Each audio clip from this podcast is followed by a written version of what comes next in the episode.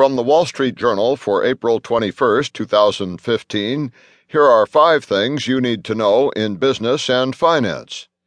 Six Minnesota men charged with trying to join Islamic State. The U.S. charged six men with trying to join ISIS, exposing a network of Somali Americans who allegedly tried to help each other get to Syria. Power companies' profit recipe just spend more. U.S. power companies poured billions into new equipment in the past decade, a spending surge that customers have paid for.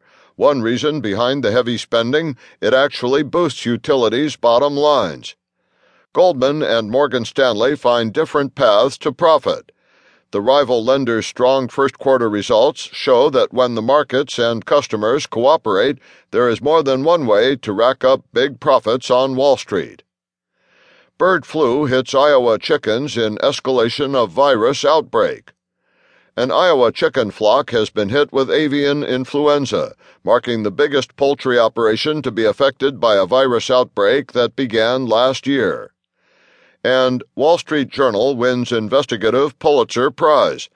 The Wall Street Journal won a Pulitzer Prize for investigative reporting for its coverage of abuses in the Medicare system. The New York Times also won three awards.